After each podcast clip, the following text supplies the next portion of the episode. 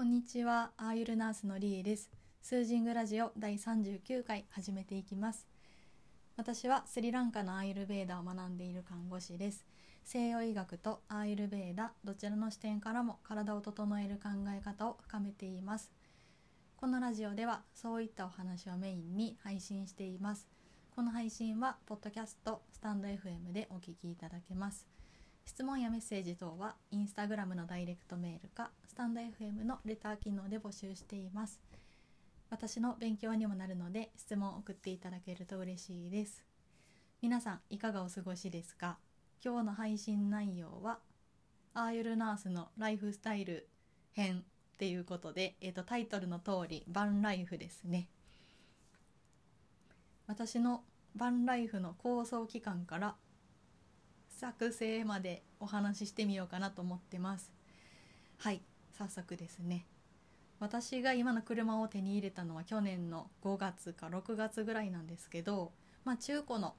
軽の箱バンに乗ってます。まあ、サーフィンするので箱バンを探して、えっとうん、中古で探して買いました。まあ、箱バンといえばバンライフですよね。言えばって言うとあれなんですけど、まあ、検索するといろんなおしゃれなバンが出てくるんですよ。まあ、この軽箱っていう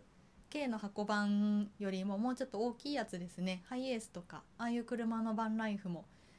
結構多いんですけど、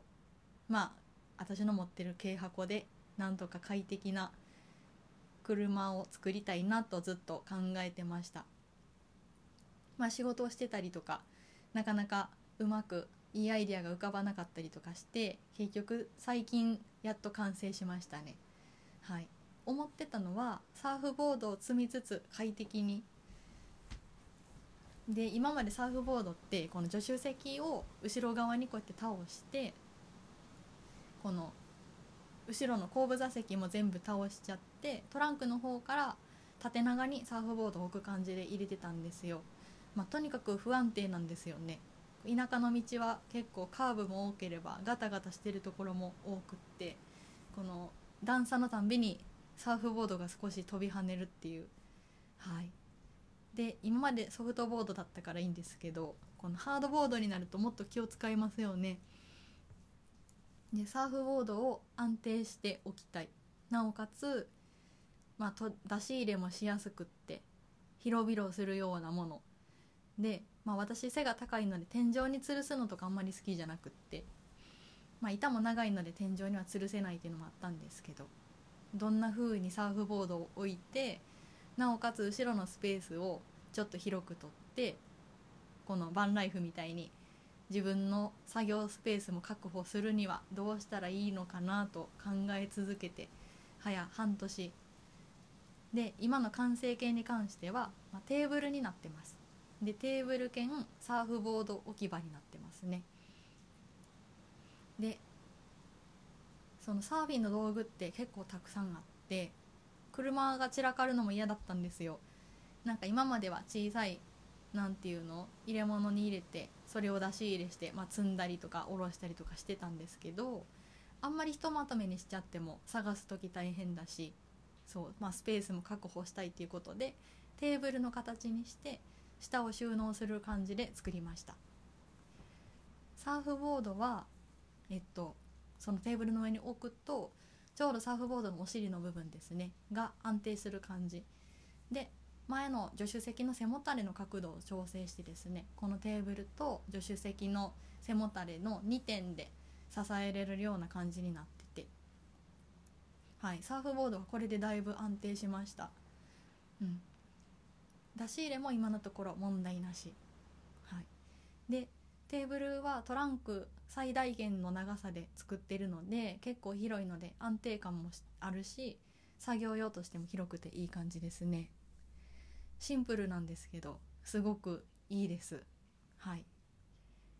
で車の中って家の中よりあったかいんですよね。私の家の場合特にそうだと思うんですけど、で私の家の中すごく電波が悪いので、まあ、車で電波のいいところまで移動して作業できたら、まあ、いいなとか思うし海を見ながら作業もできるし、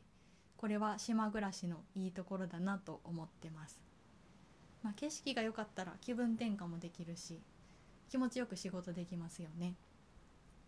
で、私じっとしてるのが結構苦手なので、こうやって景色が変わったりとか、あの綺麗だなとか思える方がリフレッシュできて気分がいいです。はい。で、このバンライフですね。言って私バンライフまだまだ初心者ですけど、便利アイテムを積んでるのでふたつだけ、えっと、ご紹介しようと思います。えっと、寝袋兼クッションですね。年末にスーパーで見つけました。はい。友達とスーパーに行ってたら見つけてつい買っちゃったんですけど、えっと、掘り出し物でしたね。クッションの形をしてて開くと、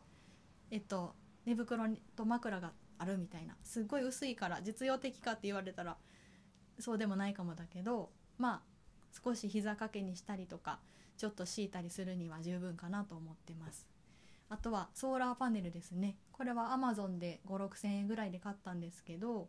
折りたたんでるとこのノートパソコンぐらいのサイズになってて、